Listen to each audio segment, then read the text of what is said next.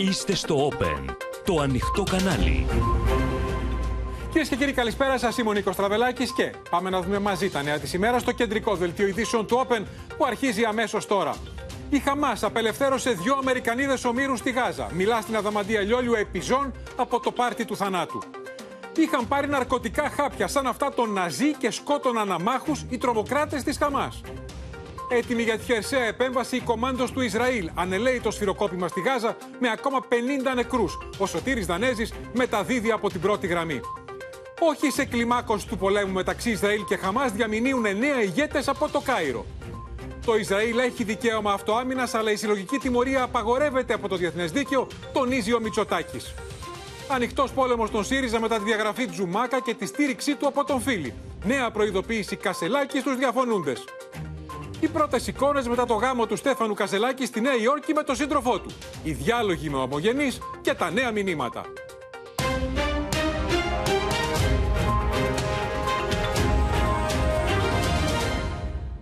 Τους πρώτους εχμαλώτους, κυρίες και κύριοι, δύο γυναίκες από την Αμερική, μητέρα και κόρη, άφησαν ελεύθερους τρομοκράτες της Χαμάς στη Γάζα, με το Ισραήλ πάντως να διαμηνύει ότι πρόκειται για μονομερές βήμα και όχι προϊόν συμφωνίας και να βομβαρδίζει ανηλαιώ τη Γάζα, φτάνοντας όλο και πιο κοντά στο επόμενο βήμα τη χερσαία επέμβαση. Την ίδια ώρα, ηγέτες από τον αραβικό κόσμο και την Ευρώπη, ανάμεσά τους και ο Κυριάκο Μητσοτάκης, συναντώνται από το πρωί στο Κάιρο με στόχο την αποτροπή μιας γενικευμένης σύγκρουσης στη Μέση Ανατολή, στέλνοντας ταυτόχρονα μήνυμα στο Ισραήλ ότι έχει δικαίωμα δικαίωμα στην αυτοάμυνα, αλλά με αυτοσυγκράτηση και προστασία των αμάχων, αν εισβάλλει στη Γάζα. Συνδέομαστε ζωντανά με τους δύο απασταλμένου ε, του Open στο Ισραήλ, το Σωτήρι Δανέζη, στην πόλη Ασδότ, μια ανάσα από τα σύνορα με τη Γάζα. Αδαμαντία Λιόλιου είναι στο Τελαβίβ και σε λίγο θα δούμε, κυρίες και κύριοι, τη συγκλονιστική συνέντευξη που έκανε από επιζώντα του πάρτου του θανάτου, αλλά και μαρτυρίες συγγενών αγνοωμένων. Είναι 210 οι εχμάλωτοι αυτή τη στιγμή στα χέρια της Χαμάς. Ε, Μαρία Ζαχαράκη Κωνσταντινούπολη, διαφορετικές θέσεις από τον εκπροαπεσταλμένο του Ερντογάν στη Σύνοδο του Καΐρου. Παντελής Βαλασόπουλο Βερολίνο, Μαρία Ρόνι Βρυξέλλες και Θανάσης Αυγερινό στο Ερεβάν. Πρώτα όμως να δούμε το ρεπορτάζ με την απελευθέρωση των δύο Αμερικανίδων που κρατούσαν εχμάλωτες οι δημοκράτες της Χαμάς. Είχαν πάει μεγάλη παρέα στο Ισραήλ για πάρτι γενεθλίων. Η Χαμάς έχει δολοφονήσει δύο συγγενείς τους, ενώ άλλοι δέκα είναι εχμάλωτοι ή αγνοούνται. Έχουν περάσει μόνο λίγες ώρες από την απελευθέρωση δύο μοίρων από τις ΗΠΑ, ύστερα από διαμεσολάβηση του Κατάρ. Πρόκειται για την Νάταλι Ραν και τη μητέρα της Τζούντιθ, οι οποίες απήχθησαν από τους τρομοκράτες της Χαμάς από το κυμπούτ Ναχάλ κοντά στα σύνορα με τη Γάζα. Uh, about an hour ago, uh, two American citizens held by Hamas since October 7th uh, were released. Uh, these two Americans are now safely in the hands of Israeli authorities in Israel. We expect a team from the U.S. Embassy to uh, see them very shortly. 59 year old Judith Rannan and her 17 year old daughter Natalie as they were handed over to the Red Cross in Gaza, the pair looking shattered and shocked. And Israel releasing this image, taken just moments after they stepped back across the border into freedom. Οι δύο Αμερικανίδες μεταφέρθηκαν στη στρατιωτική βάση στο κέντρο της χώρας, όπου τους περίμεναν οι συγγενείς τους. Οι δύο γυναίκες είδαν δύο μέλη της οικογένειάς τους να βρίσκουν τραγικό θάνατο από τους τρομοκράτες της Χαμάς, ενώ ακόμα δέκα συγγενείς τους απήχθησαν και αγνοούνται. Ο πατέρας και ο αδελφός της 17χρονη συγκινημένοι μίλησαν για την αγωνία που έζησαν. I've been waiting for this moment for a long time, for two weeks. I haven't been sleeping for two weeks. Tonight I'm to sleep good. I spoke with my daughter earlier today. She sounds very good. She looks very good. She was very happy. And she's waiting to come home. I feel like for the past two weeks I've been holding in a lot of emotion because I felt like I needed to be really strong for Natalie and Judith. Uh, and so when we heard the news that that was happening, all of a sudden it was like all those emotions that I've been having for the past two weeks. Ο αριθμός των ομήρων έφτασε τους 210, εκ των οποίων τα 30 είναι παιδιά. Με τη Χαμάς να δηλώνει ότι είναι πρόθυμη να συνεργαστεί με διαμεσολαβητές για την απελευθέρωση κι άλλων απαχθέντων. Ισραηλινά μέσα ενημέρωσης αναφέρουν ότι Αμερικανοί και Ευρωπαίοι αξιωματούχοι ζητούν από το Ισραήλ να καθυστερήσει την έναρξη της χερσαίας επιχείρησης προκειμένου να απελευθερωθούν περισσότεροι όμοιροι. Οι όμοιροι απελευθερώθηκαν ως απάντηση στις προσπάθειες διαμεσολάβησης του Κατάρ για ανθρωπιστικούς λόγους και για να αποδείξουν στον Αμερικανικό λαό και στον κόσμο ότι οι ισχυρισμοί του Biden και της φασιστικής κυβέρνησης είναι ψευδείς και αβάσιμοι. Την ίδια ώρα, σύγχυση προκλήθηκε μετά από απάντηση που έδωσε ο Τζο Biden σε ερώτηση δημοσιογράφου για καθυστέρηση της χερσαίας εισβολής εισβολή στη λωρίδα της Γάζας. Σε διευκρινήσεις για τις δηλώσεις του Τζο Μπάιντεν, προέβη ο Λευκός Οίκος.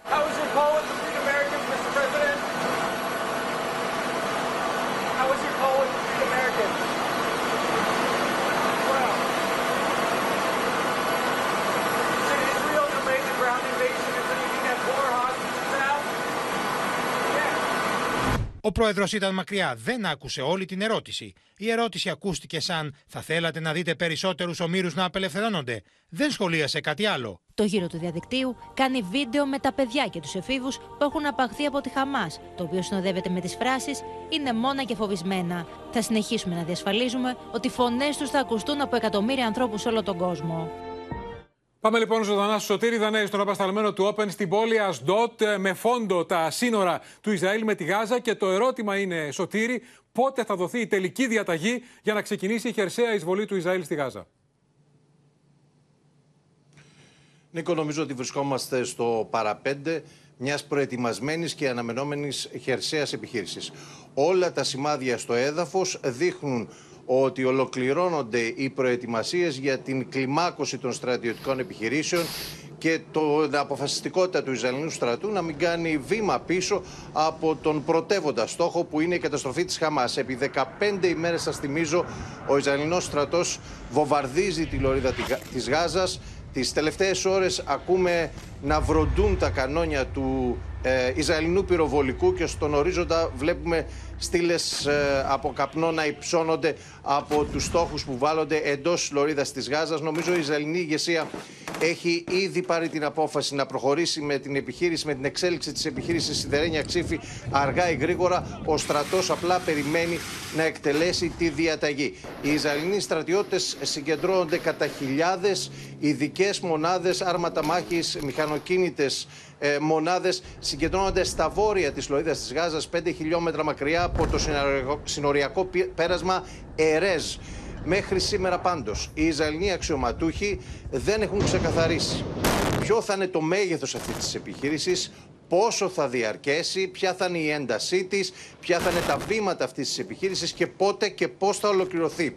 Ορισμένα στελέχη της κυβέρνησης όπως ο Υπουργός ε, Γεωργίας είπε ότι στόχος του Ισραήλ είναι όταν ολοκληρωθεί η επιχείρηση να δημιουργήσει ε, μια ζώνη, ε, ουδέτερη ζώνη στο εσωτερικό της Γάζας που θα αποτρέπει κάθε πρόσβαση από τους κατοίκους, από τους Παλαιστίνιους προς τα Ισραηλινά εδάφη. Στο βορρά να, να, να σημειώσουμε και να τονίσουμε ότι ο Ιδράργυρος ανεβαίνει μέρα με τη μέρα. Έχουμε διαρκή ε, επεισόδια και αψιμαχίες των, ε, του Ισραηλινού στρατού με τη Χεσμολά. Υπάρχει τεράστια ανησυχία. Η Χεσμολά, θυμίζω, είναι ε, οι Ιρανόφιλοι εκπαιδευμένοι από το Ιράν, οπλισμένοι από το Ιράν, 100.000 μαχητές, μια πολύ αξιόμαχη δύναμη. Ο Υπουργός Άμυνας του Ισραήλ φοβάται ότι εκεί θα υπάρξει ένα νέο μέτωπο και η εισήγησή του προς την κυβέρνηση είναι ένα προληπτικό χτύπημα. Η Ουάσιγκτον βεβαίως παρακολουθεί με ανησυχία όλες αυτές τις εξελίξεις και τονίζει σε όλους τους τόνους από την ηγεσία της, από τον πρόεδρο μέχρι τον Υπουργό Εξωτερικών αλλά και τους ε, επιτελείς του στρατού την ε, πρόθεσή της να μην εμπλακεί σε τέτοιο σημείο που ενδεχομένως να τη φέρει σε ανοιχτό πόλεμο με το Ιράν. Ήδη οι Ιρανόφιλοι αντάρτες Σωτήρη, μια αποκαλυπτική, έστειλαν τα μηνύματά τους. Αποκαλυπτική δορυφορική φωτογραφία μας έστειλες και μπορούμε να τη δούμε που δείχνει πόσο μεγάλη είναι αυτή είναι πόσο μεγάλη είναι η συγκέντρωση των δυνάμεων του Ισραήλ στα σύνορα με τον Λίβανο. Απέναντι είναι η Χεσμολάχ, δηλαδή ε, η οργάνωση που συνδέεται απολύτως με το Ιράν. Ναι, Σωτήρη. Ναι, ε, νομίζω ότι χθες είχαμε και ένα τέτοιο μήνυμα από τους αντάρτες Χούθη τη Ιεμένη με πυράβλους να εκτοξεύονται κατά των Αμερικανικών ε, πλοίων. Πύραυλοι οι οποίοι καταρρίφθησαν. Εδώ φαίνεται ότι το μακρύ χέρι της ε, Τεχεράνης έχει την ε, πρόθεση σε περίπτωση που αυτός ο πόλεμος πάρει διαστάσεις να κλιμακώσει κινώντας τα ανάλογα τα αντίστοιχα πιόνια από, την, από το Λίβανο τη Χεσμολά, από την Ιεμένη τους Χούθη. Θυμίζω ότι και στη Συρία υπάρχουν πύραυλοι σκούτ που μπορούν να πλήξουν Ισραηλινές πόλεις. Όλα αυτά είναι βεβαίως σενάρια τα οποία κανείς δεν εύχεται να τα δούμε γιατί από εδώ και πέρα Είμαστε πλέον στο χείλος της Αβίσου του Βέβαια, διότι η ενδεχόμενη εμπλοκή και της Χεσμολάχ και του Ιράν ε, θα οδηγήσει σε μια σύραξη που κανείς δεν ξέρει πού θα σταματήσει η εξάπλωσή της. Να σε ευχαριστήσουμε, Σωτήρη Δανέζη. Τώρα, εν αναμονή της τελικής διαταγής για χερσαία επέμβαση, κυρίες και κύριοι, του Ισραήλ στη Γάζα, το Τελαβίβ σιροκοπά ανηλαιώς τι τελευταίε 24 ώρες την ολόκληρη την Λωρίδα, με τους Παλαιστίνιους να μιλούν για πάνω από 50 νεκρούς μόνο τις τελευταίες ώρες. Το νωρίτερα άνοιξε μετά τη συμφωνία με την Αίγυπτο το πέρασμα για τη, στη Ράφα, το πέρασμα, το νότιο πέρασμα της Γάζας. Πέρασε ανθρωπιστική βοήθεια, αλλά μόνο στο νότιο κομμάτι. Δύο εβδομάδες μετά την επίθεση της Χαμάς στο Ισραήλ, ο Ισραηλινός στρατός σφυροκοπάει αδιάκοπα τη λωρίδα της Γάζας. 30 Παλαιστίνοι έχουν χάσει τη ζωή τους τις τελευταίες ώρες. Το δράμα των αμάχων αποτυπώνεται στις τραγικές εικόνες στα κατάμεστα νοσοκομεία. Εκεί όπου παιδιά αναζητούν σε κατάσταση σοκ τους γονείς τους.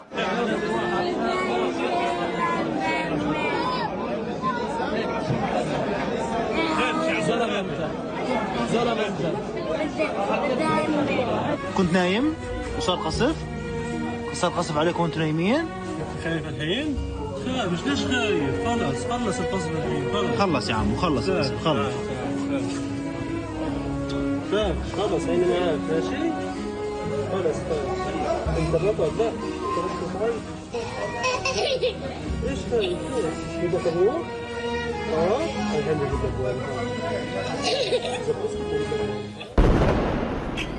Η Χαμάς κατηγόρησε τον Ισραηλινό στρατό που βομβάρδισε ξανά τον προσφυγικό καταβλισμό της Τζαμπάλια. Οι υγειονομικές αρχές ανέφεραν πως το Ισραήλ χτυπάει και στο νότο της Γάζας, όπου έχουν βρει καταφύγιο εκατοντάδες χιλιάδες άμαχοι μετά την εντολή εκένωσης των βόρειων περιοχών του Παλαιστινιακού θύλακα.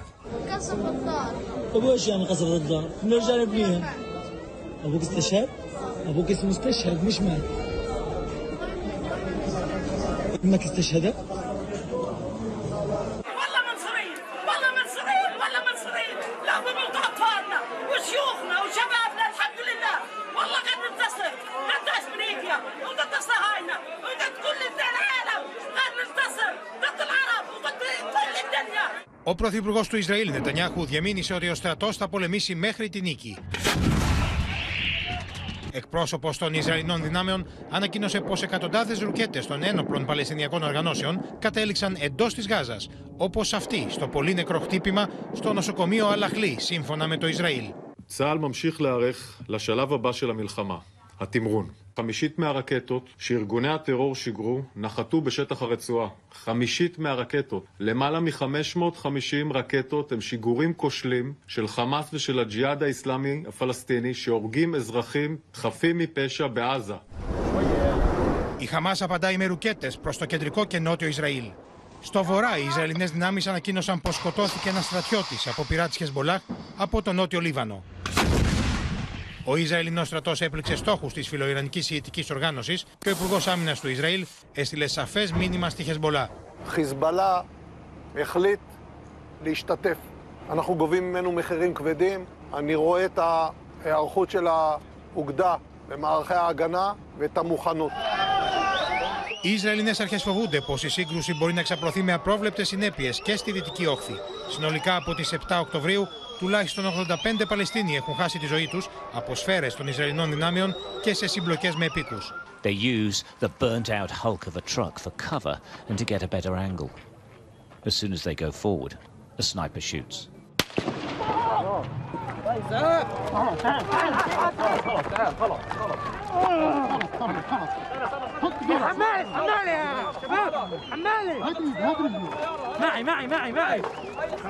He's helped back and an ambulance screeches in to pick him up.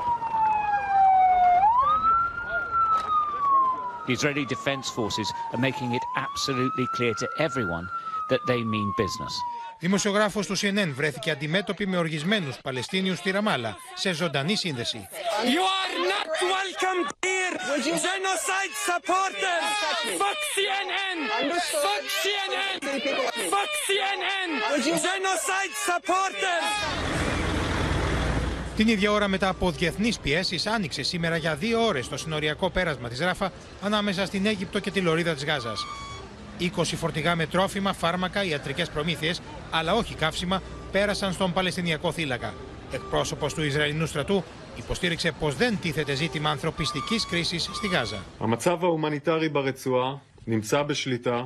אנחנו ממשיכים להדגיש לתושבי עזה וסביבתה, לביטחונם האישי, לנוע דרומה. הציוד ההומניטרי שנכנס ייכנס לשם.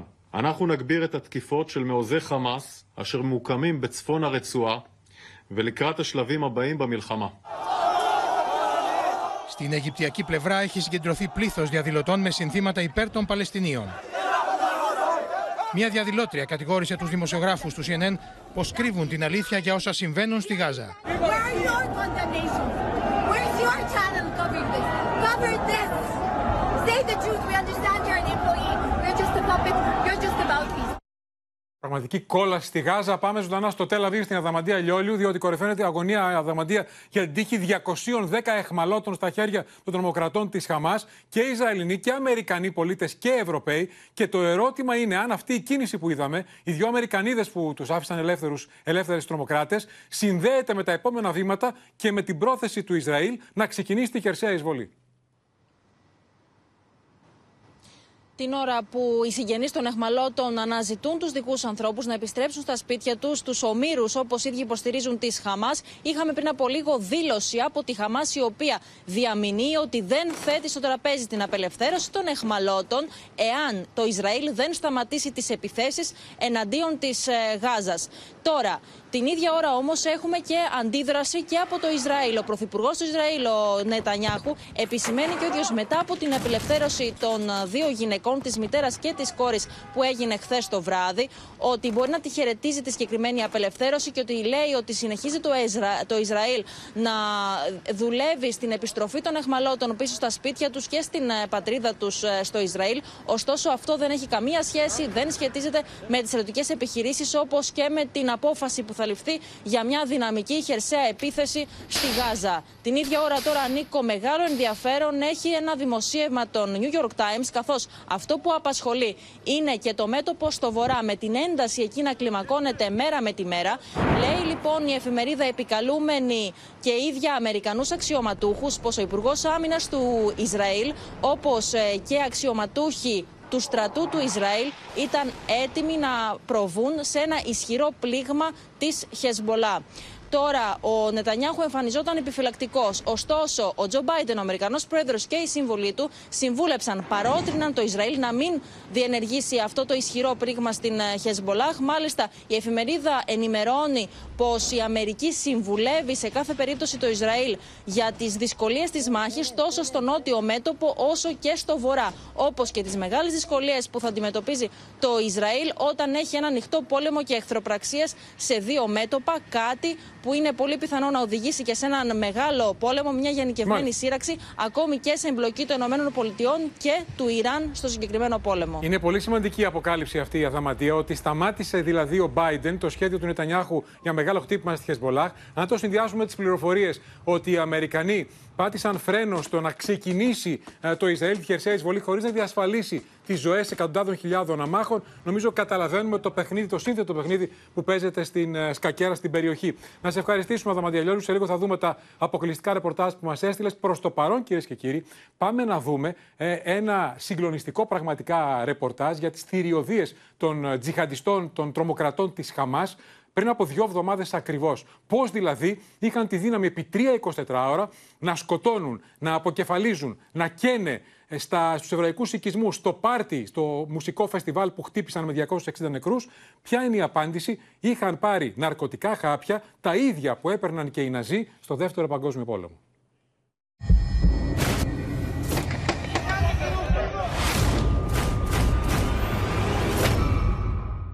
Με αλεξίπτωτα πλαγιά, οι τρομοκράτε της Χαμάς προσγειώθηκαν στο χώρο του φεστιβάλ και σκόρπισαν τον θάνατο. Οι σφαίρε έπεφταν βροχή. Από αέρο εκατοντάδες ρουκέτες εκτοξεύονταν κατά των Ισραηλινών. Κόσμος έτρεχε να σωθεί. Τα νέα ευρήματα αποκαλύπτουν ότι οι τρομοκράτες της Χαμάς εξαπέλυσαν την κτηνόδη μανία τους ενώ ήταν υπό την επίρρεια ναρκωτικών ουσιών. Τα μέλη της τρομοκρατικής ομάδας φέρονται να έλαβαν χάπια κάπταγκον πριν από την επίθεση στο φεστιβάλ, που είναι γνωστά και ως κοκαίνη των φτωχών.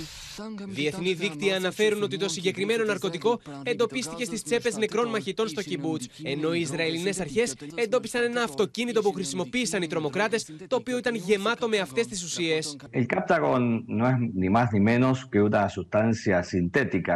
Producen un cuadro de, de autoestima generalizada, de cuadros de megalomanía, y que esto se traduce en una menor tolerancia al riesgo, siendo mucho más agresivos, mucho más violentos, al generar cuadros de desinhibición, con euforia, impulsividad. Τα Captagon, τα χάπια μεθαμφεταμίνης, χορηγήθηκαν για πρώτη φορά από τους Ναζί σε Γερμανούς στρατιώτες κατά τη διάρκεια του Δεύτερου Παγκοσμίου Πολέμου. Το χρησιμοποιούσαν συχνά και τα μέλη του ISIS. Οι εξελίξεις πάντως στον πόλεμο του Ισραήλ με την Χαμάς μετά το τρομοκρατικό χτύπημα της 7η Οκτωβρίου και τον βομβαρδισμό της Γάζας προκαλούν παγκόσμια ανησυχία. Οι εικόνες από τη σφαγή μάχων Ισραηλινών και Παλαιστινίων παγώνουν το αίμα. Και όμως τα χειρότερα ίσως δεν τα έχουμε δει ακόμη. Ποια είναι όμως η στρατιωτική δύναμη που έχουν οι δύο αντίπαλοι; Α ξεκινήσουμε λοιπόν με την στρατιωτική δύναμη του Ισραήλ, η οποία έχει περίπου 170.000 ενεργούς στρατιώτες, ενώ η Χαμάς έχει περίπου 10 με 20.000. Οι εφεδρικές δυνάμεις του Ισραήλ είναι 300.000 άνδρες, ενώ η Χαμάς 40 με 50.000. Η μεγαλύτερη διαφορά στη δύναμη πυρός μεταξύ τους φαίνεται να είναι ο εναέριος τομέας, καθώς η Ισραηλινή αεροπορία διαθέτει σχεδόν 700 αεροσκάφη και 34.000 ενεργό προσωπικό, ενώ ο αντίστοιχος αριθμός για την Χαμάς είναι 0. Η απειλή των Ισραηλινών να προχωρήσουν σε χερσαία επέμβαση στη λωρίδα της Γάζας κινδυνεύει να ανοίξει σύμφωνα με πολλούς αναλυτές στη Μέση Ανατολή τον ασκό του αιώλου για μια γενικευμένη σύραξη με ενεργότατη εμπλοκή στο πλευρό των Παλαιστινίων και της Χεσμολά. Οι ηγέτες της Χαμάς, άλλωστε, σε καθημερινή βάση απευθύνουν εκκλήσεις προς τη Χεσμολά να μπει στον πόλεμο απέναντι στον κοινό εχθρό. Τώρα, ενώ είμαστε κυρίες και κύριοι όλο και πιο κοντά στην χερσαία εισβολή του Ισραήλ στη Γάζα, ενώ μεγαλώνουν οι φόβοι για επέκταση της σύγκρουσης, έχει πάρει φωτιά το διπλωματικό παρασκήνιο σε λίγο ζωντανά. Θα μας πούνε οι ανταποκριτές μας όλες τις τελευταίες πληροφορίες για το ρόλο Τουρκίας, Ρωσίας και ευρωπαϊκών χωρών. Πρώτα όμως θα δούμε τι έγινε σήμερα στο Κάιρο. Τι έγινε στη Σύνοδο ηγετών από τον Αραβικό κόσμο και την Ευρώπη. Ήταν εκεί και ο Κυριάκος Μητσοτάκης. Το μήνυμα που έστειλαν στο Ισραήλ ήταν εκεί και ο ηγέτης των Παλαιστινίων Μαχμούτα Μπά, όχι σε κλιμάκωση του πολέμου μεταξύ Ισραήλ Ισραήλ και Χαμάς, αλλά και το μήνυμα του Κυριάκου Μητσοτάκη, ο οποίος είπε ότι το Ισραήλ έχει δικαίωμα στην αυτοάμυνα, αλλά με σεβασμό στο δίκαιο του πολέμου με στόχο την αποτροπή μια γενικευμένη σύγκρουση στη Μέση Ανατολή και εν ώψη τη επικείμενη χερσαία εισβολή του Ισραηλινού στρατού στη Γάζα, διεξάγεται στο Κάιρο η διάσκεψη των ηγετών από τη Μέση Ανατολή και την Ευρώπη. Ο Αιγύπτιο πρόεδρο και οικοδεσπότη Αμπτελ Φατά Χαλσίση επανέλαβε την έκκληση για παροχή προστασία στου Παλαιστινίου, απορρίπτοντα κάθε σχέδιο για αναγκαστικό εκτοπισμό από τα εδάφη του σε βάρο τη Αιγύπτου.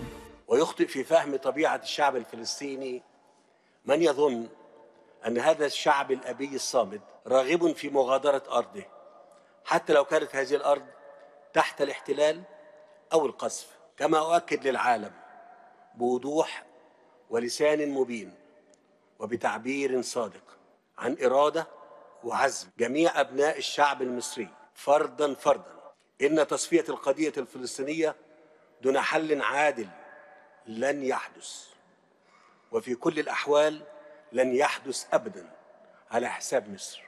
Την ώρα που η ανθρωπιστική κρίση στη Γάζα κλιμακώνεται με τον αριθμό των νεκρών και των τραυματιών να αυξάνεται καθημερινά από την αντεπίθεση του Ισραήλ, στην ανακτήρια τοποθέτησή τους στη Σύνοδο του Καΐρου, ο πρόεδρος της Παλαιστινιακής Αρχής Μαχμούντα Μπά ξεκαθάρισε την πρόθεσή του σε περίπτωση κλιμάκωσης της έντασης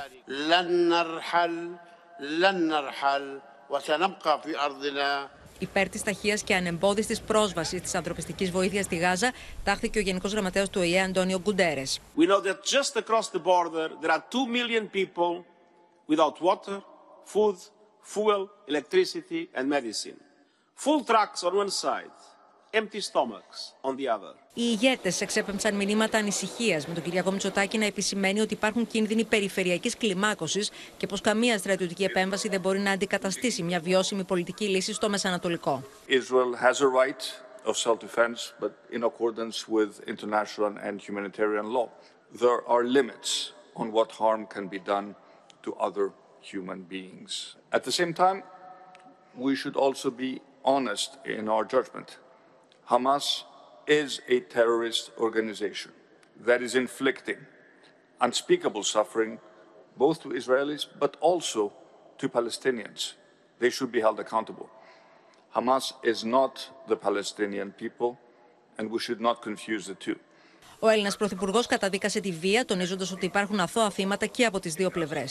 There are innocent victims on both sides. There are civilians kept hostages, and no peace can be discussed until they are free.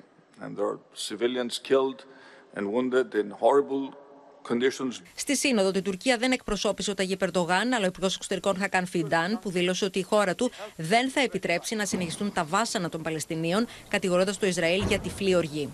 Israel should be urged that the temporary so-called victories did not bring long-term security in the course of history. It will not bring this time too. Israel exploits the solidarity of some countries as an open check for unleashing a blind rage on Palestinians, such a rage which even targets mosques and hospitals. Οι προσδοκίες για την επιτυχή κατάληξη των συνομιλιών με ένα κοινό ανακοινωθέν είναι χαμηλές, καθώς αρκετά αραβικά κράτη πιέζουν για κοινή διακήρυξη που θα απαιτεί εκεχηρία, ενώ απουσιάζουν από τη Σύνοδο ανώτατοι αξιωματούχοι από τις ΗΠΑ και από άλλες μεγάλες χώρες της Δύσης. Τώρα έχει μεγάλο ενδιαφέρον ο ρόλος της Τουρκίας. Πάμε ζωντανά στη Μαρία Ζαχαράκη στην Κωνσταντινούπολη. Δεν πήγε ο Ερντογάν, έστειλε τον Φιντάν, τον Υπουργό Εξωτερικών, που νωρίτερα είχε εξαπολύσει σφοδρή επίθεση κατά Αμερικανών και Ισραηλινών και τον είδαμε εκεί στο Κάιρο να λέει ότι δεν θα επιτρέψουμε να συνεχιστούν τα βάσανα των Παλαιστινίων. Η Τουρκία δηλαδή προστάτης του Παλαιστινιακού, του μουσουλμανικού κόσμου. Πάντως βρέθηκε, Νίκο, και η Τουρκία σήμερα στο Κάιρο, μέσω του Υπουργού των Εξωτερικών της, βέβαια, όπως ανέφερες. Τι ακούσαμε λοιπόν από την Τουρκία σε αυτή τη σύνοδο; Αναμενόταν να ακουστεί εκεί μια πιο ισορροπημένη θέση από τον Χακάν Φιντάν, έτσι τουλάχιστον όπως τον γνωρίζουμε. Και επίσης γνωρίζουμε ότι θέλει να λάβει μέρος στην, στην παρτίδα αυτής της διαμεσολάβησης. Ο Φιντάν όμως βγήκε και πάλι αδιαμφισβήτητος προστάτη των Παλαιστινίων. Το Ισραήλ είπε χρησιμοποιεί την ασφάλεια ορισμένων χωρών ως λευκή επιταγή, σαφής αιχμή όπως καταλαβαίνουμε για τις Ηνωμένες Πολιτείες που το στηρίζουν. Η στρατιωτική βοήθεια προς το Ισραήλ ε, είπε επίσης δεν εξυπηρετεί άλλο σκοπό από την εμβάθυνση της κατοχής και η πολιτική επικισμού του Ισραήλ παραβιάζει τα δικαιώματα των Παλαιστινίων, είπε από την άλλη. Ενδεχομένως να προσπαθεί να στηρίξει την πρότασή του για εγγυήσει, ώστε να γίνει η Τουρκία εγγύητρια των Παλαιστινίων. Διαφορετικά, Νίκο, δεν εξηγείται αυτή η άρδιν κλιμάκωση της ρητορικής τις τελευταίες ημέρες της Άγκυρας κατά του Ισραήλ και των Ηνωμένων Πολιτειών. Η Άγκυρα, βέβαια, μόνο αυτό το χαρτί έχει να ελπίζει ως παίκτης, όπως και το ανθρωπιστικό χαρτί, δηλαδή το ρόλο του προστάτη των αμάχων. Ο Τούρκος Πρόεδρος σήμερα μίλησε με τον Γενικό Γραμματέα του ΝΑΤΟ και ήταν αυτό που τόνισε. Κατήγγειλε γενικώ στη Δύση ότι η συμπεριφορά της αύξησε τις παραβιάσεις των ανθρωπίνων δικαιωμάτων στη Γάζα και κάλεσε την ανθρωπότητα να λάβει μέρος, ε, συγγνώμη, να λάβει μέτρα για τις ανθρωπιστικές τραγωδίες που συμβαίνουν μπροστά στα μάτια Μαρία. όλων, όπως είπε. Να σε ευχαριστήσω. Αύριο πηγαίνει στην Τουρκία και έχει ενδιαφέρον ο Δημήτρης Κερίδης, ο Υπουργός Μετανάστευσης, θα συναντηθεί με τον Τούρκο ομόλογό του, γιατί υπάρχει αύξηση των ροών 400% ήδη από την Τουρκία προς την Ελλάδα. Πάμε και στον Θανάση Ευγερινό στην, στο Ερεβάν, τον ανταποκριτή μα στη Ρωσία, για να δούμε, Θανάση, γιατί δεν έστειλε ο Πούτιν εκπρόσωπο σήμερα στο Κάιρο και τι λέει η Ρωσία. Καλησπέρα, Νίκο. Η Μόσχα δεν το βάζει κάτω στο Συμβούλιο Ασφαλείας του ΟΗΕ παρά την καταψήφιση από τις ΗΠΑ δύο ψηφισμάτων για κατάβαση πυρό. Το δεύτερο με άσκηση βέτο, μάλιστα. Ανακοίνωσε ότι ζητά νέα συνεδρία του Συμβουλίου Ασφαλείας για το Μεσανατολικό και την κατάσταση στη Γάζα την επόμενη κιόλας εβδομάδα. Μάλιστα, ο Δημήτρη Πολιάνσκι, αναπληρωτής εκπρόσωπος της Ρωσίας στον ΟΗΕ, είπε χαρακτηριστικά ότι η Μόσχα προχωρά γιατί φαίνεται πως κανείς άλλος δεν τολμά να ζητήσει σύγκλαση του ανωτάτου αποφασιστικού οργάνου του διεθνούς δικαίου. Φυσικά δεν παρέλειψε να επιτεθεί στις ΗΠΑ. Είναι χρυσή η ευκαιρία, όλοι το καταλαβαίνουμε, για τη ρωσική διπλωματία χαρακτηρίζοντας το ενδιαφέρον των ΗΠΑ για κατάπαυση πυρός στη Γάζα υποκριτικό, γιατί αν ήθελαν θα είχαν υπερψηφίσει ένα από τα δύο ψηφίσματα που καλούσαν σε εκεχηρία. Στο πλευρό του Κρεμλίνου τάχθηκε και ο ηγέτης των Ρώσων Κομμουνιστών, ο Γκενάντι Ζιουγκάνοφ, ο οποίος επιτέθηκε στον Τζο Μπάιντεν, λέγοντας ότι με την επίσκεψή του στη Μέση Ανατολή και τις δηλώσεις του, αντί να διευκολύνει τις ειρηνικές συνομιλίες, ουσιαστικά επιδεινώνει την κατάσταση και ανάβει τη φωτιά ενός τρίτου παγκοσμίου πολέμου, Ιδιαίτερη ανησυχία επικρατεί στη Μόσχα τα τελευταία 24 ώρα για μια περίεργη χημική πυρηνική δοκιμή, τον είπα, στο πεδίο δοκιμών της Νεβάδα. Η Μόσχα είπε ότι το ερευνά και αν είναι όντως πυρηνική δοκιμή, τότε θα πρόκειται για κλιμάκωση. Η Ρωσία έχει ανακοινώσει ότι αποχωρεί από τη συνθήκη απαγόρευση δοκιμών και θα κάνει δική της αν προχωρήσουν οι ΗΠΑ σε τέτοια δοκιμή. Πράγματα γίνονται όλο και χειρότερα. Να σε ευχαριστήσουμε. Ναι, ναι, Θανάση. Υπάρχει διχασμός ε, πολύ ενδιαφέρον αυτό ως εξέλιξη των Εβραίων της Ρωσίας. Ένας από τους πιο γνωστούς σχολιαστές, ο Γευγένης Τατανόφσκι, επέκρινε το Ρωσικό Υπουργείο Εξωτερικών ότι επηρεάζεται πολύ από Άραβες, αλλά και εξήβρισε ως αλκοολικούς την εκπρόσωπό του Μαρία Ζαχάροβα και το σύμβουλο του Πούτιν για τη Μέση Ανατολή Μιχαήλ Μπογκδάνοφ, που συναντά τακτικά στελέχη της Χαμάς. Ένας άλλος Εβραίος που ε, τον είχε ε, στι υπηρεσίε του, ο πιο γνωστός δημοσιογράφος της Ρωσίας, αναγκάστηκε να τον απολύσει. Θανάση Ευγενέ, ευχαριστούμε. Τώρα πάμε να δούμε, κυρίες και κύριοι, την συγκλονιστική μαρτυρία στο Open ενός 28χρονου Ισραηλινού. Μίλησε στην απεσταλμένη μας Αδαμαντία Λιόλιου, που είχε πάει στο πάρτι του θανάτου πριν από δύο εβδομάδες μαζί με ένα φίλο του. Και θα μας εξηγήσει, θα εξηγήσει στην Αδαμαντία τι είναι αυτό που τον έσωσε. Είδε μπροστά στα μάτια του να σκοτώνουν οι τζιχαντιστές, οι τρομοκράτες της Χαμάς, μια γυναίκα, ενώ από την παρέα δύο σκοτώθηκαν, τρεις τραυματίστηκαν και πολλοί αγνοούνται ή κρατούνται εχμάλωτοι των Ισλαμιστών. Είναι ένα βίντεο ντοκουμέντο που κατέγραψε με το κινητό του ο 28χρονος Τζόναθαν μαζί με το φίλο του, ενώ έφευγαν με τα πόδια από το φεστιβάλ Ειρήνης στην περιοχή Ρέιμ, ενώ είχε ήδη ξεκινήσει η σφαγή εκατοντάδων αμάχων από τη Χαμάς.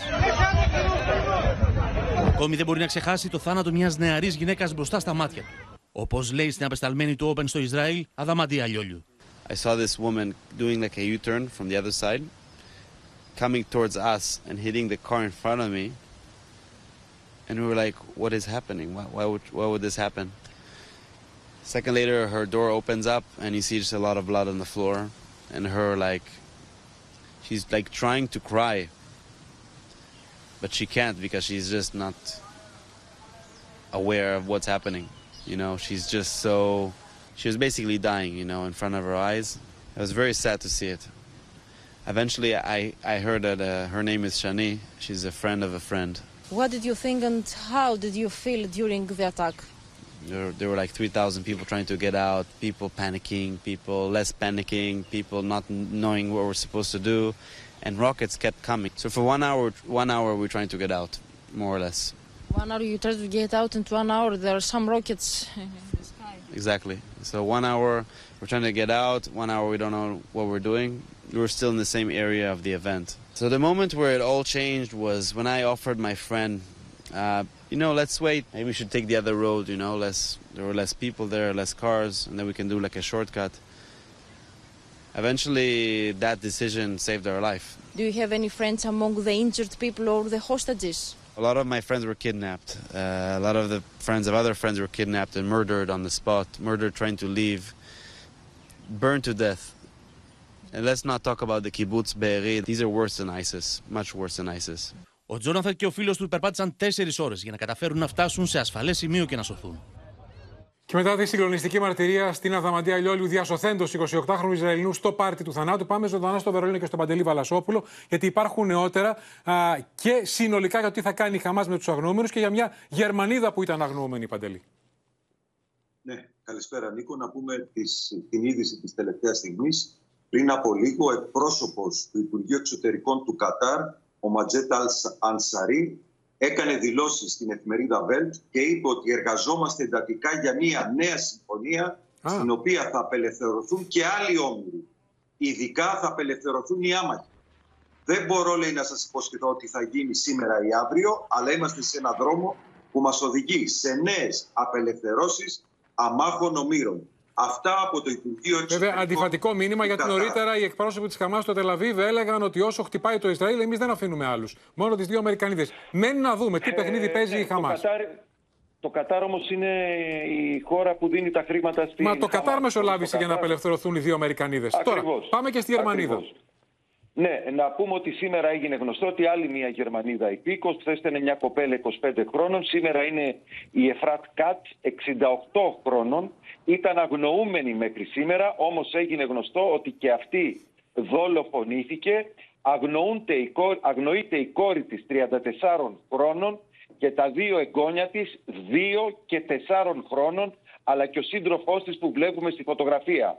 Η Εφράτ ζούσε στο Κιμπούτσι, είχε πάει για επίσκεψη και στον Ήροτς, το οποίο καταστράφηκε ολόκληρο, έκαψαν και Νίκο. Είναι δύσκολο να πιστοποιηθεί ποιοι είναι νεκροί γιατί τους πιο πολλούς τους έχουν κάψει. Έτσι το DNA παίρνει αρκετές μέρες για να καταλάβουν ποιος είναι ποιος. Γι' αυτό βλέπουμε ότι και δύο εβδομάδες μετά πιστοποιούνται νεκροί. Φρίκη χωρίς τέλος από τι τριωδίε των τρομοκρατών της Χαμάζα. ευχαριστήσουμε, Παντελή Βαλασόπουλο. Και εμείς στο σημείο αυτό, κυρίε και κύριοι, να δούμε την αποκλειστική συνέντευξη που παραχώρησε στο Open και στην Μαρία Ρόνης στις Βρυξέλλες, την ανταποκρίτριά μας, ο παρισβευτή του Ισραήλ στην Ευρωπαϊκή Ένωση. Μιλά για την επικείμενη χερσαία εισβολή, για τη Χαμάς, αλλά και για τον κίνδυνο επέκτασης του πολέμου εμπλοκής και άλλων χωρών.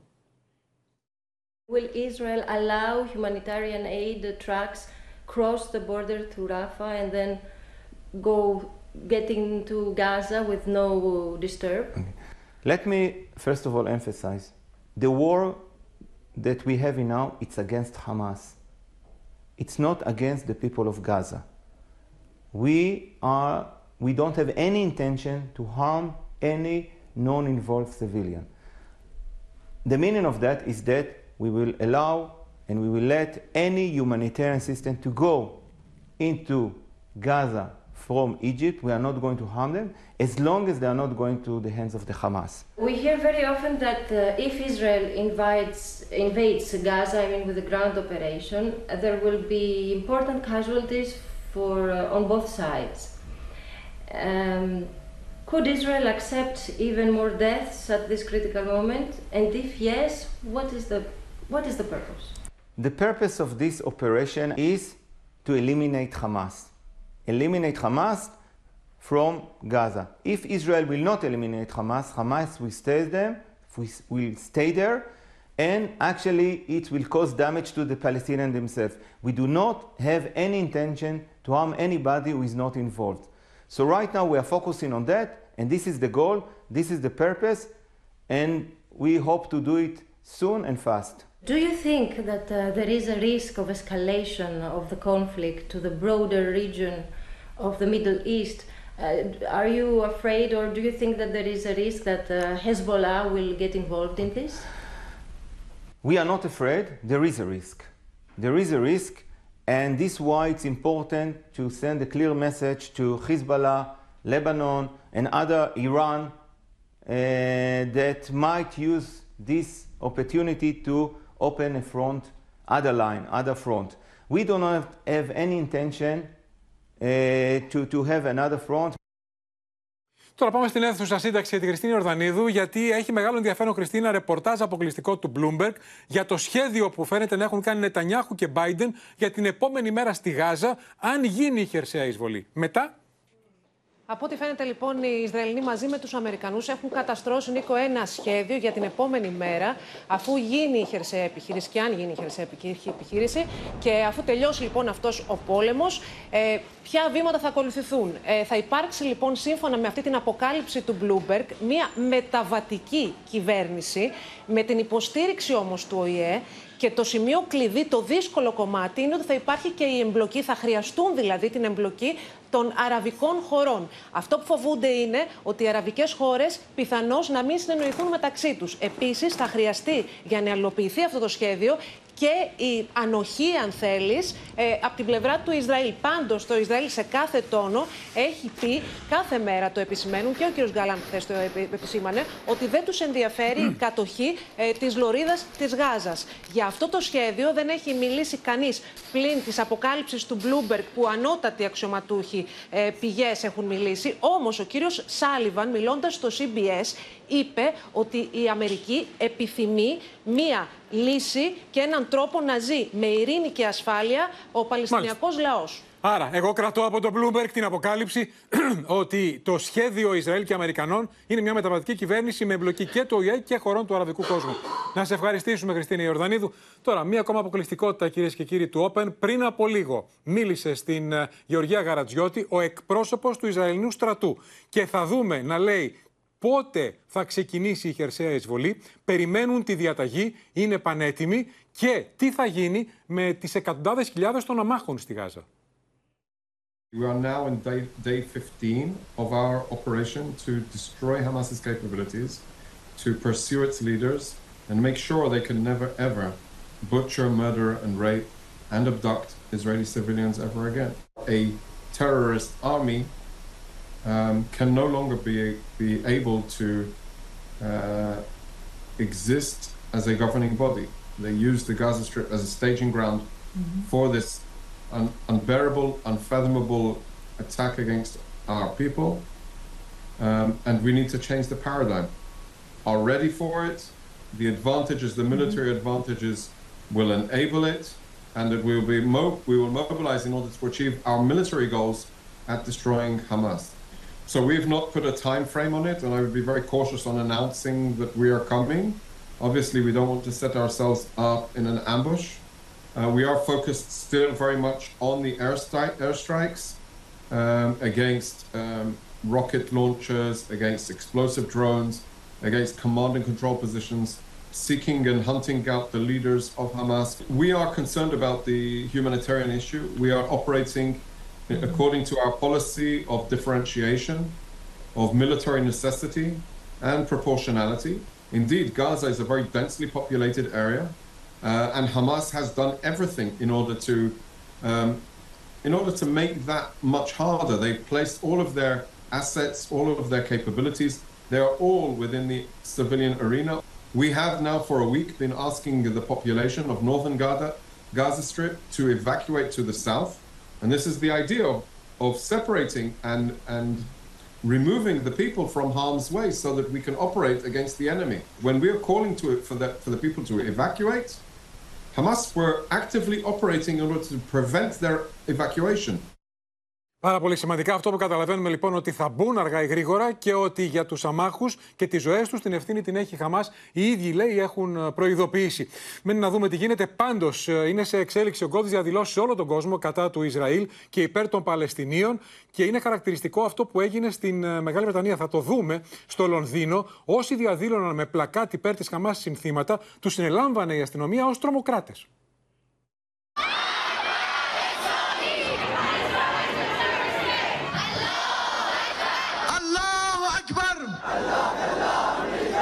Δύο εβδομάδες μετά τη σφαγή των τρομοκρατών της Χαμάς στο φεστιβάλ και στα κυμπούτ, φουντώνει οργή στον αραβικό κόσμο. Χιλιάδες άνθρωποι ξεχύθηκαν στους δρόμους της Βαγδάτης, ανάμεσά τους πολλοί υποστηρικτές του Ιράν. بإيقاف هذه الشراكة الدموية بإغلاق السفارة الأمريكية برفض أي محاولة Οι διαδηλωτέ έκαψαν φωτογραφίε του Νετανιάχου και του Τζο Μπάιντεν. Το πλήθο συγκεντρώθηκε στη πράσινη ζώνη, την καλύτερα φυλασσόμενη περιοχή τη Βαγδάτη, μπροστά από την πρεσβεία των Ηνωμένων Πολιτειών.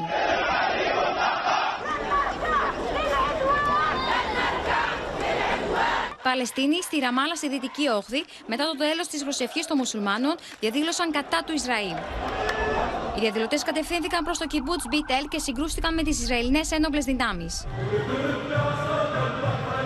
Σε νότιο προάστιο τη Βηρητού, δεκάδε υποστηρικτέ τη Χεσμολάχ ζητούν από του Ισραηλινού να επαναφέρουν το νερό και το ρεύμα στη Γάζα. لا نملك إلا أن نحيي أبطال غزة وشعب غزة شيوخا ورجالا ونساء وأطفالا على هذه الوقفة البطولية التي يقفون بها أمام همجية Πορείε συμπαράστασης υπέρ του λαού της Γάζας πραγματοποιήθηκαν και στο Καράτσι.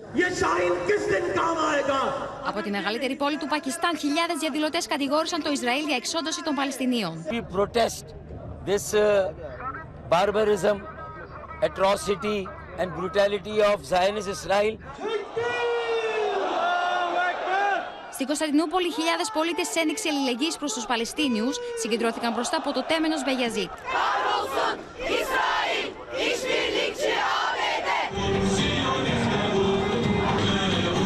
Οι διαδηλωτές έκαψαν ένα ομοίωμα του Ισραηλινού Πρωθυπουργού Νετανιάχου και έβαλαν φωτιά σε σημαίες του Ισραήλ.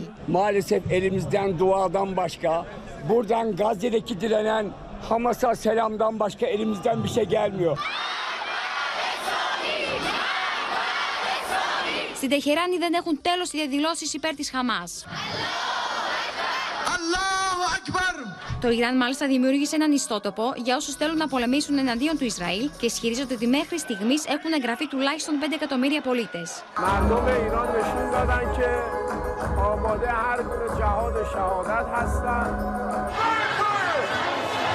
Όμως και στην καρδιά του Λονδίνου ογκώδει ήταν οι πορείες διαμαρτυρίας με έτοιμα να σταματήσουν οι Ισραηλινοί βομβαρδισμοί στη Γάζα. Η αστυνομία έχει προειδοποιήσει πως όσοι κρατούν σημαίες ή πανό υπέρ της Χαμάς θα συλλαμβάνονται ως τρομοκράτες.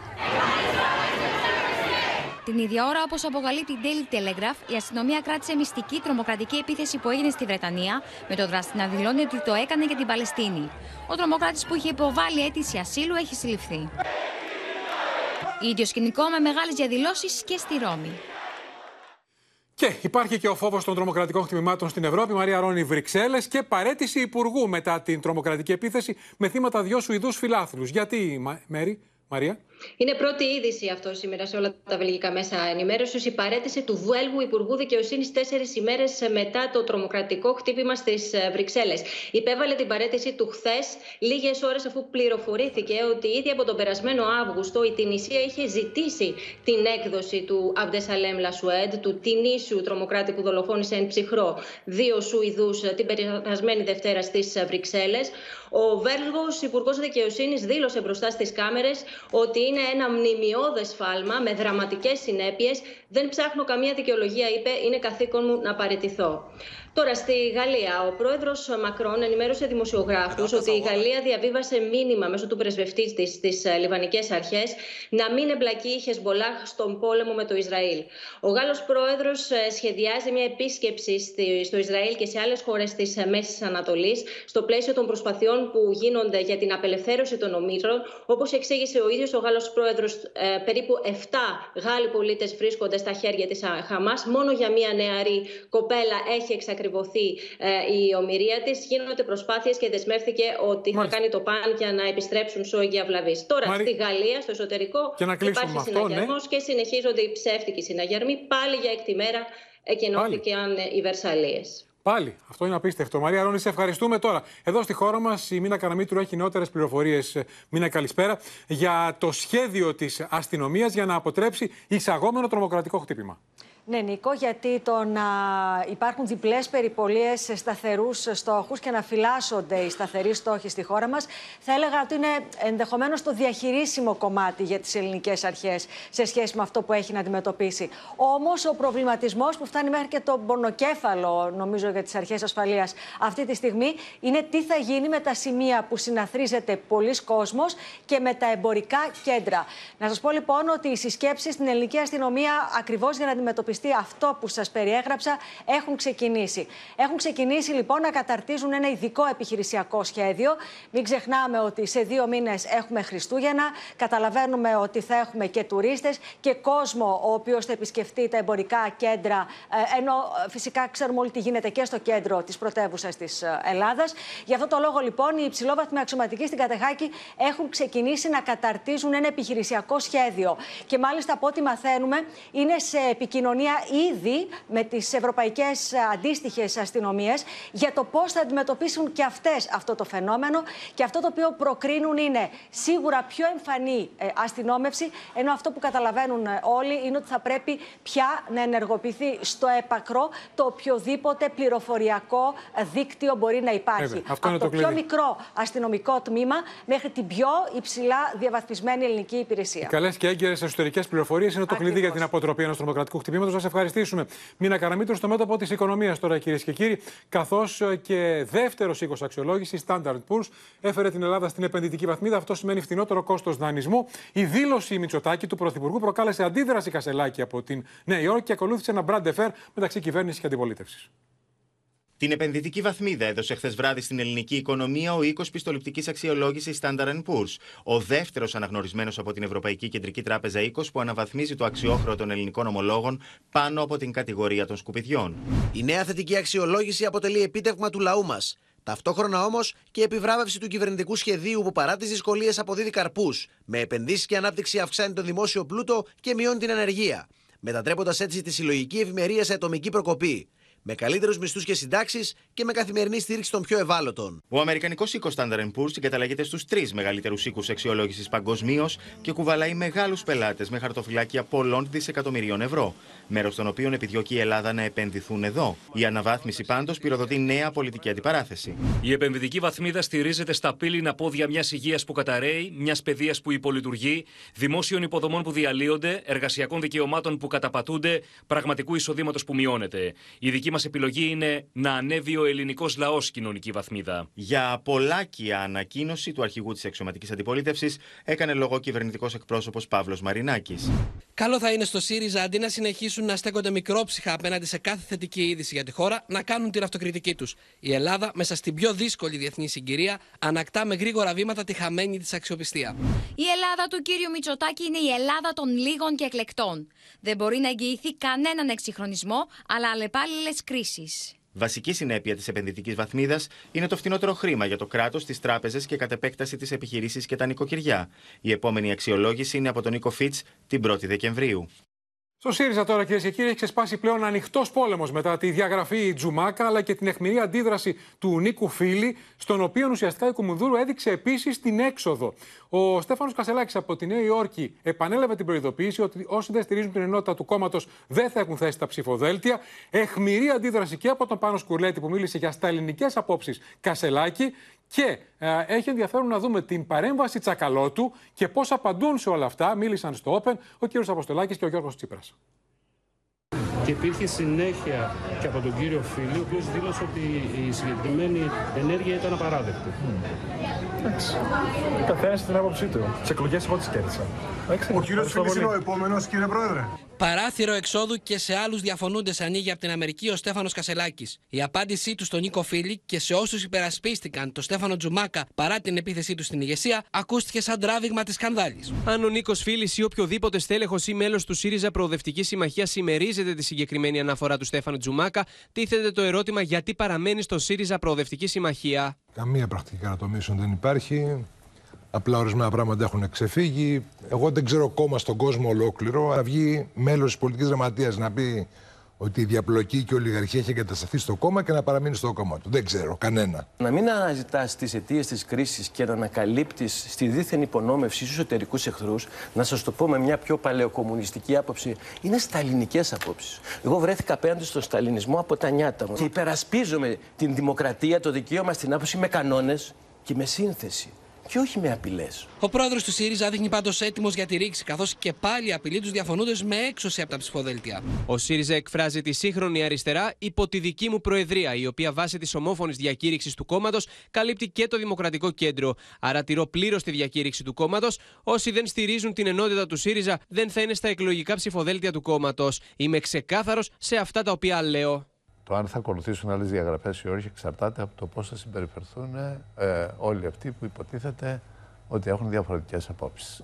Εάν ξεπεράσουν τα όρια όπως έγινε με τον κύριο Τζουμάκα, μπορεί να προκύψουν και, και, και άλλες. Σατρίζουν τα κόκαλα του Ανδρέα Παπαδρέου, με τον οποίο συμπορεύτηκα με έντονες πολιτικές συγκρούσεις και ουδέποτε διανοήθηκε να στραφεί εναντίον μου διοικητικά. Μορένει κύριο ον βούλετε απολέσαι. Η παραγγελία διαγραφή Τσουμάκα έφερε απέναντι στους προεδρικούς όχι μόνο τα στελέχη της Ομπρέλας με τους Τσακαλώτο Φίλη και Σκουρλέτη στην πρώτη γραμμή, αλλά και βουλευτές που είχαν στηρίξει την υποψηφιότητα Αχτσιόγλου, όπως ο Νάσος Ηλιόπουλος. Η επίκληση της συλλογικότητας και των κανόνων δεν μπορεί να είναι επιλεκτική και κυρίως δεν μπορεί να ανοίγει το δρόμο για αυταρχικές και αντιδημοκρατικές πρακτικές στις γραμμές μας. Δεικτική ήταν η ανάρτηση Τσακαλώτου για την παραγγελία διαγραφής του Στέφανου Τζουμάκα. Υπάρχει το θέτει τον εαυτό του εκτός κόμματος, υπάρχει επίσης η παραπομπή στην στην Επιτροπή Διοντολογίας. Δυσκολεύομαι να κατανοήσω πώς τα δύο μπορούν να ισχύουν την ίδια στιγμή. Σημείο των καιρών και αυτό. Η κόντρα πάντως γενικεύεται μετά την κριτική σκουρλέτη και εναντίον του Νίκου Παπά για τους χειρισμούς τους στην αδειοδότηση των καναλιών, αλλά και εναντίον του Παύλου Πολάκη για τις αναφορές τους στα εμβόλια την περίοδο της πανδημίας. Από το 19 στο 22 κουβεντιάσαμε γιατί τα κάναμε μπάχαλο στον χώρο των μέσων μαζικής ενημέρωσης. Όπως... Είπε κανείς γιατί έπρεπε να έχουμε δύο εκφωνήσεις στα θέματα της πανδημίας που έβγαινε ο κύριος Πολάκης κατ' επανάληψη και έλεγε αντιπιστημονικά πράγματα. Άκου πάνω σκουρλέτη. Δεν ανέχομαι άλλο άσχετη και ανεπάγγελτη να με κριτικάρουν για τις γνώσεις μου και την ικανότητά μου σε μια προσπάθεια να με απαξιώσουν και πολιτικά. Γιατί εγώ συνεχίζω να δουλεύω και να ασκώ την ιατρική παρά όλη την άλλη καθημερινή αντιπολίτευση στον Μητσοτάκη που ασκώ τέσσερα χρόνια τώρα. Εσύ τι ακριβώς κάνεις; Πάμε τώρα στη Νέα Υόρκη να δούμε τις πρώτες εικόνες μετά το γάμο εκεί του Στέφανου Κασελάκη με τον σύντροφό του, σύζυγό του πλέον. Τάιλερ, ο ίδιος, θα το δείτε μπροστά στις κάμερες, είπε ότι είναι fake news ότι παντρεύτηκε στα Χάμπτον, παντρεύτηκε στο Δημαρχείο του Μπρούκλιν. Ενώ μιλώντας στον Εθνικό Κήρυκα, είπε ότι θεωρεί ότι οι περισσότεροι Έλληνες είναι, αποδε... είναι έτοιμοι να αποδεχθούν το γάμο μεταξύ ανδρών.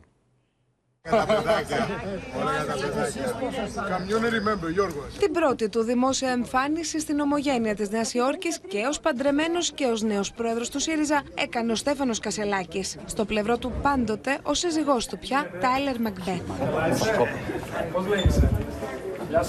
Ο κύριος Κασελάκης, χαμογελαστός και ευδιάθετος, ως πρώτο σταθμό επέλεξε το σχολείο του Αγίου Δημητρίου και την ομώνυμη εκκλησία, ενώ άναψε και κερί.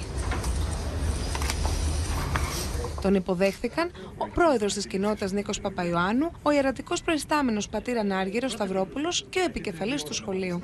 Γεια σου, Έθι Στέφανος, πού σε βρίσκω; Τα βλέμματα όλων στράφηκαν στις βέρες του νεόπαντρου ζευγαριού, ενώ ο Στέφανος Κασελάκης αποκάλυψε στους δημοσιογράφους ότι ο γάμος του έγινε στο Μπρούκλιν και όχι στα Χάμπτονς. Μάλιστα, δεν έχασε ευκαιρία να παίξει και λίγη μπάλα.